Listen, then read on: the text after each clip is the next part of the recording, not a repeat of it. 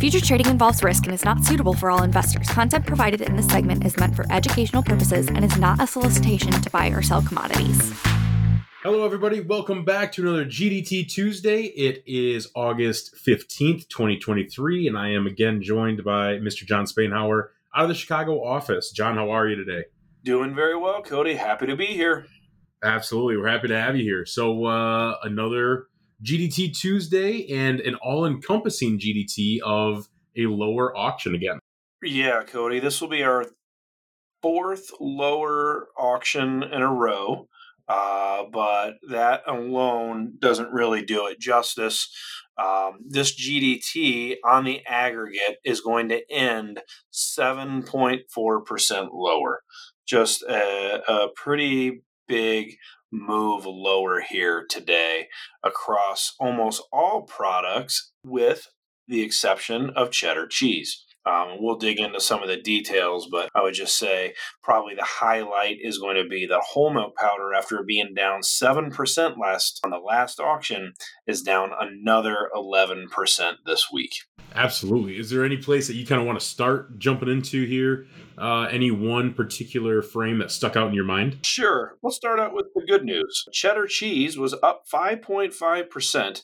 That is going to come in at 187 uh, on a dollars per pound basis. And that, you know, if you look at that, you say, well, that went up. Um, but the CME came into the day on a block basis, you know, at 197. So technically that was a discount to the block market, but nevertheless, pretty light volume that was involved there, but still going to settle up 5.5%. Moving into the other fat markets, MF was down about 5.4%, and that's going to come in around 202. And then when we come over to the butter market, that one moved 3% lower on an 82% butterfat basis. That's going to come in around 206. If we were trying to compare apples to apples here, we might want to convert that to an 80%, and that is going to make the New Zealand butter price come in at around $2 per pound. The US market right now is significantly higher than that, trading at 269 and a quarter today, as well as this is the European markets are trading uh, in that 210 area. Where things get a little, where, where they get a little bit uh, hairy here is as we get into the skim milk powder market. As we said, uh, we already talked about whole milk powder, but skim milk powder was down 4.9%. That is going to come in at an equivalent of about a dollar oh six per pound uh, on a non-fat basis. This will be the lowest skim milk powder price that we've seen on the GDT since January of 2019. Moving on to the whole milk powder, as we mentioned, that was down another 11%. Um, is going to be the lowest price in whole milk powder since August of 2016. And I think that speaks for itself. However, I would say that um, skim milk powder futures coming into today, we're looking for steady, maybe a little bit of a loss depending on how you want to judge their behavior. Coming in 5% lower is going to be quite the surprise. Whole milk powder was, you know, realistically looking for about 7% on lower on the futures to come in at 11% lower. I think this is catching a lot of people off guard. Again, just an overall uh, down round. Jon, kind of transitioning into the players from this auction. We've seen kind of what you've mentioned before of, uh, you know, one time China will be here as a buying opportunity and the next auction they are not. And it seems like on this auction, uh, maybe a little bit of the, the latter of those two Boy, for Cody, this auction specifically. Looking in at this auction, uh, or when I was looking in at this auction, I guess this morning, and you're thinking, "Wow, it's so low." That China must not be participating, uh, at least when you look at the price perspective. And then when the data comes out, you are looking at the data and it says, well, North Asia, which we would say is China, on a year over year basis, they were up 18%. If we compare it to the last event, uh, which really wasn't a bad event, that we were up 1%. So Chinese purchasing was actually okay. I mean, I can't say it's great, I can't say that it doesn't exist right. though, right? Um, when we get to our other big player, we would say that that would be Southeast Asia. Um, year over year, down 26%. On an event change, down 4%. So you know, if we just if we're just looking at it versus last auction our two main players their demand really wasn't that um, out of the ordinary. Um, and then i guess if so if we try to say well then why was the price so low? I think what we have to look at is to say that there was relatively decent demand uh, out of these players but um, on a at a lower level, right? They were willing to say, "Hey, I'm willing to take this product, but it's going to have to be at a lower level." Um, there there are some intricacies to this auction for sure, and uh, we'll talk about that in just a minute. But in general, if, if someone were to say, "Well, China must not have been present," I would have to say, "Well, they, they actually were present, um, just maybe not at the price level that would have kept us steady." And looking at the chart, Jon, that we send out, it looks like the Middle Eastern countries were kind of on an uptick on the buying realm. Also, was that more of uh, something that people had expected, or was it a little bit of a nuance for this GDT? You know, the Middle East has been tough. Uh, it's just hard to know how to judge their behavior, but you're absolutely right. On an event change, they were up 39%. And if we look at uh, this event versus last year, we were up 87%. You have to be careful, though, that's just coming off of a pretty low base, right? But still, they're I shouldn't say a very a pretty low base, but a you know not not as nearly as big as China, uh, I guess, and the Southeast Asia. But certainly they were here, um, so it does make things a little bit perplexing. Uh, so then you have to move on from there and say, well, then how in the world are we so much lower? And I think part of the answer to that question or riddle, if you will, comes out of the announcement that was made by Fonterra last Wednesday night, our time. Um, and in it, Fonterra released uh, a statement saying that they would be increasing their skim milk powder offerings over the course of the next year by 5,000 metric tons and that they would be increasing their whole milk powder uh, offerings over the course of the next year by 20,000 metric tons. And I think what that did was, um, I think we have to stand back and look at that. First of all, 500 metric tons, I, I think that it just isn't, excuse me, 5,000 metric tons of skim milk powder. I think it works out to about 250 loads uh, on a non fat equivalent per year um, over the whole year. And for them to increase that, eh, I don't know. That doesn't seem like that that much. It's certainly an increase, right?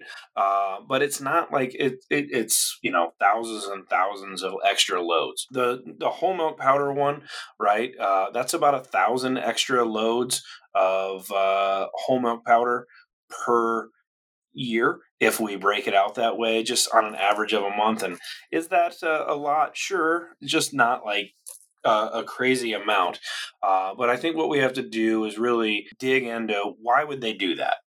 And I think why we saw those increases was one, whole milk powder is significantly cheaper than all of its components at this point in time. It absolutely makes sense for New Zealand to alter their production of products and to go to the highest value product when and where possible. And uh, in this case, it seems as though they're doing that and they're at least trying to capture some of that margin on the skim milk powder side. Where my argument there gets a little confused is the fact that they increased their whole milk powder offerings as well. And I think we have to step back from that and say, well, geez, what does that mean? Why would they do that? Um, and I, I, as I understand things, there are there are there is the amount of product that is available on GDT, and there is also the amount of product that is contracted by Fonterra or New Zealand going to customers.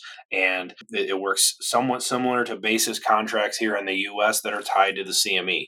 There's, you know, there's the marginal amount of product that might move our auctions, but underneath that, there's a big base of contracted product. It appears as though New Zealand taking 20,000 metric tons for whatever that might reason that might be and shifting it out of the contracted market and into the auction onto free to sell. And I think that if we just stand back from that is probably because they have lower demand.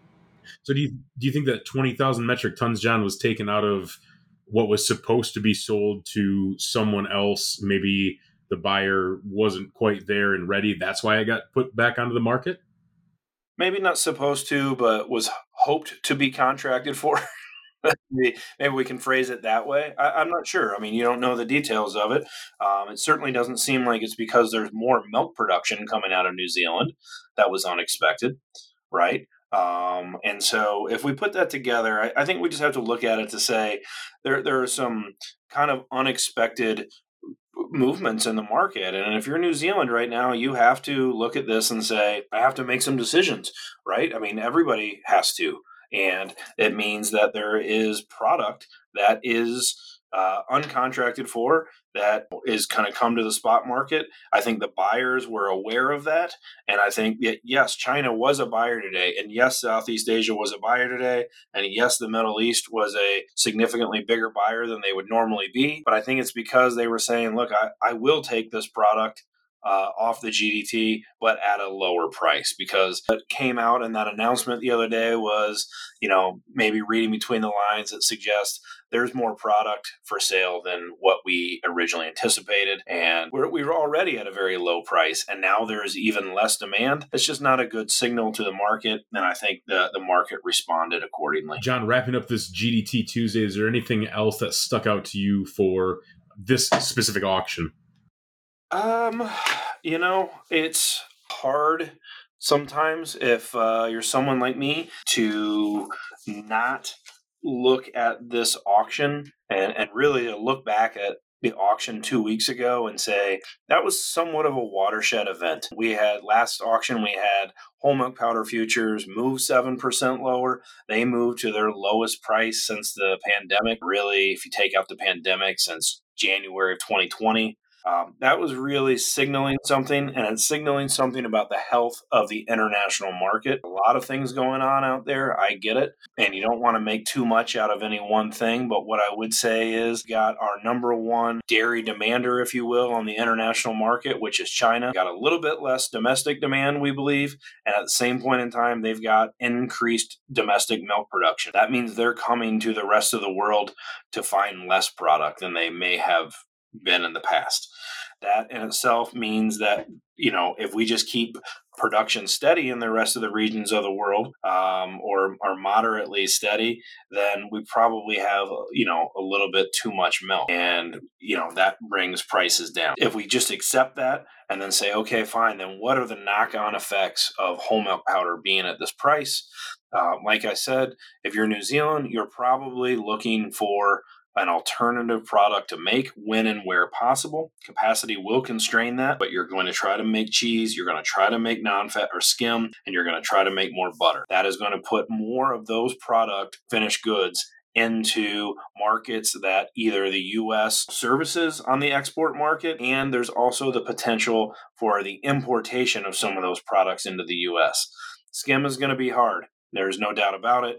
But when you look at the cheese side, we're definitely going to run into export headwinds. And at the same point in time, we might see some cheese come in here. We put that up and you say, well, hey, uh, cheese just went up to a dollar eighty-seven today on the GDT.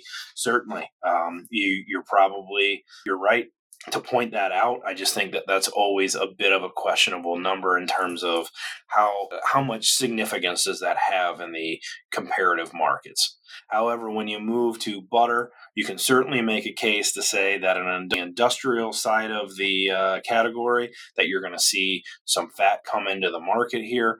We saw that last year. I suspect we'll see it again this year. And then when we go to the skim milk powder market, there's just it's just hard for the US non fat market to ignore where the GDT is.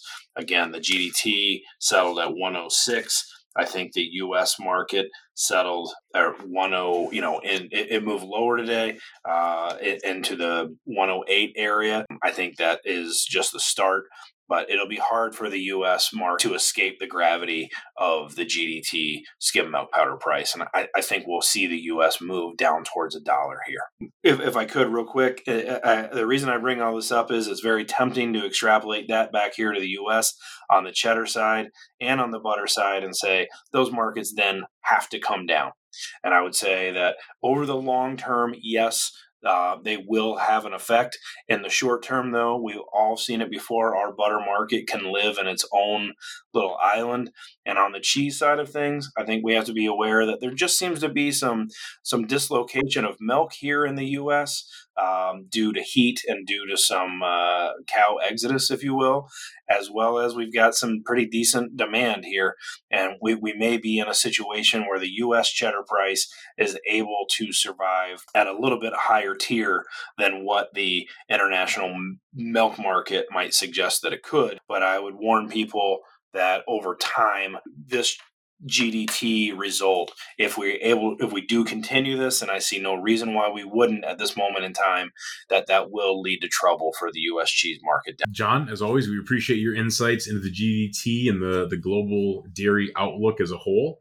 Jon and I are going to be on a 3-week hiatus as the next global dairy trade will be the first part of September the 5th. Uh, so until then, everyone have a great couple weeks, weekends, and we will see you next time. Cody, thank you for reminding me of that. I always forget, and I'm ready to go on the second Tuesday. So thank you for reminding me that it's three weeks from now. Absolutely.